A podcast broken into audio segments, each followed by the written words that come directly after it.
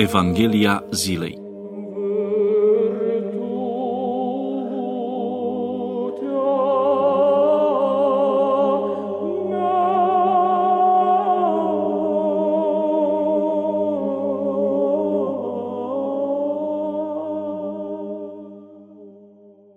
Citire din Sfânta Evanghelie de la Marcu, capitolul 13, versetele 31 până la 37 și capitolul 14, versetele 1 și 2. Zisa Domnul către ucenicii săi, cerul și pământul vor trece, dar cuvintele mele nu vor trece. Iar despre ziua aceea și despre ceasul acela nimeni nu știe nici îngerii care sunt în cer, nici fiul, ci numai tatăl. Luați aminte, privegheați și vă rugați, căci nu știți când va fi ziua aceea. Este tocmai ca un om care a plecat departe și, lăsându-și casa, a dat slujitorilor săi puterea fiecăruia lucrul lui, iar portarului i-a poruncit să vegheze. Privegheați, dar, căci nu știți când va veni stăpânul casei, seara sau la miezul nopții sau la cântatul cocoșilor sau dimineața, ca nu cumva venind fără de veste să vă afle dormind. Iar cele ce vă spun vouă le spun tuturor, privegheați. Și după două zile erau Paștile și azimile, iar căpeteniile preoților și cărturarii căutau cum să-l prinde pe Iisus cu vicleșug ca să-l omoare, dar ziceau, nu în timpul praznicului, ca să nu fie tulburare în popor. Meditație la Evanghelia zilei Fiind persoană dumnezeiască, cuvântul Domnului Hristos este veșnic. A spus Domnul Hristos, cerul și pământul vor trece, dar cuvintele mele nu vor trece. Nu vor trece pentru că aceste cuvinte sunt rostite de Dumnezeu, în care nu este mutare sau umbră de schimbare.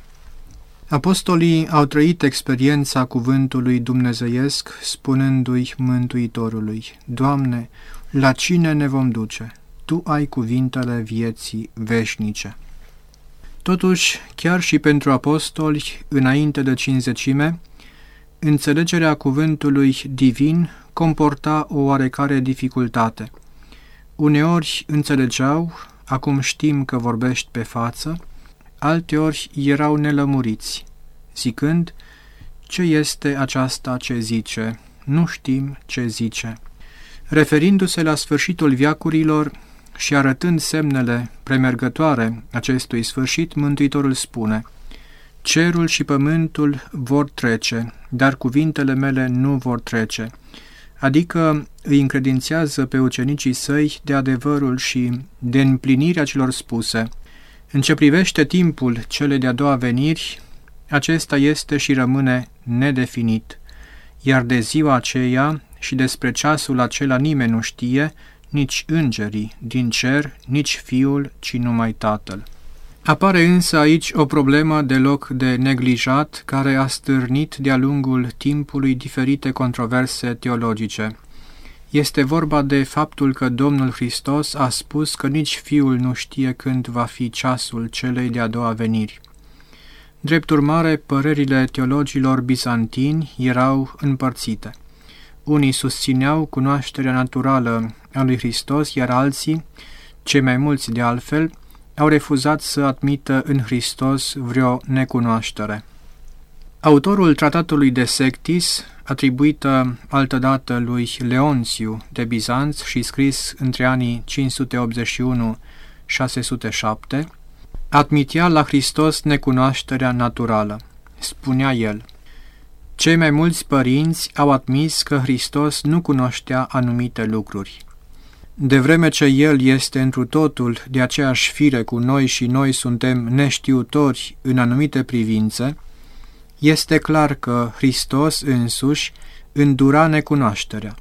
Sfânta Scriptură spune în acest sens, și Isus sporia cu vârsta și cu înțelepciunea.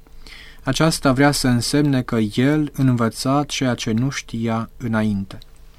În cealaltă tabără, Sfântul Ioan Damaschin, ca și cea mai mare parte a autorilor bizantini, interpretează sporirea cu înțelepciunea a lui Hristos ca o manifestare a înțelepciunii dumnezeiești pe care Fiul o posedă în El însuși, din veșnicie în veșnicie. În ce privește pasajele din Matei 24 cu 36 și Marcu 13 cu 32, unde este vorba de necunoașterea zilei celei de-a doua veniri, a parusiei, Sfântul Ioan Damaschin neagă faptul că Isus ar fi lipsit de atotcunoaștere și interpretează aceste pasaje într-un sens pedagogic. Hristos nu voia să-și arate atot știința sa. Spune Sfântul Ioan Damaschin.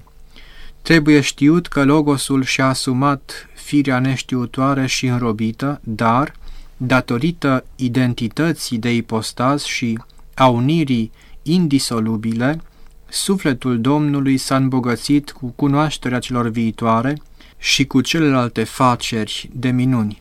La fel, trupul oamenilor nu este dătător de viață prin natura sa, pe când trupul Domnului, fără a înceta de a fi muritor prin fire, devine dătător de viață datorită unirii ipostatice a cuvântului.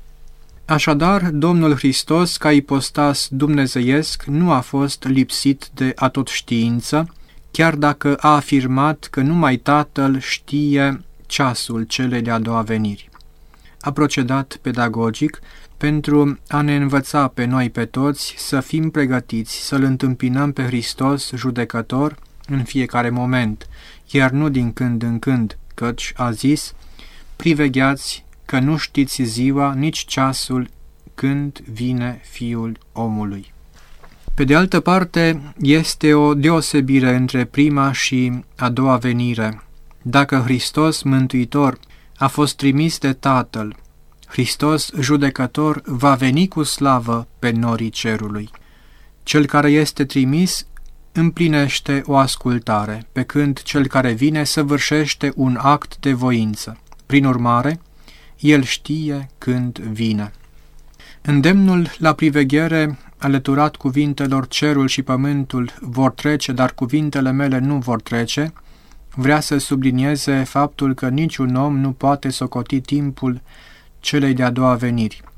Dacă totuși se vor ivi astfel de oameni care vor pretinde că știu timpul celei de-a doua veniri, ei nu sunt altceva decât proroci mincinoși.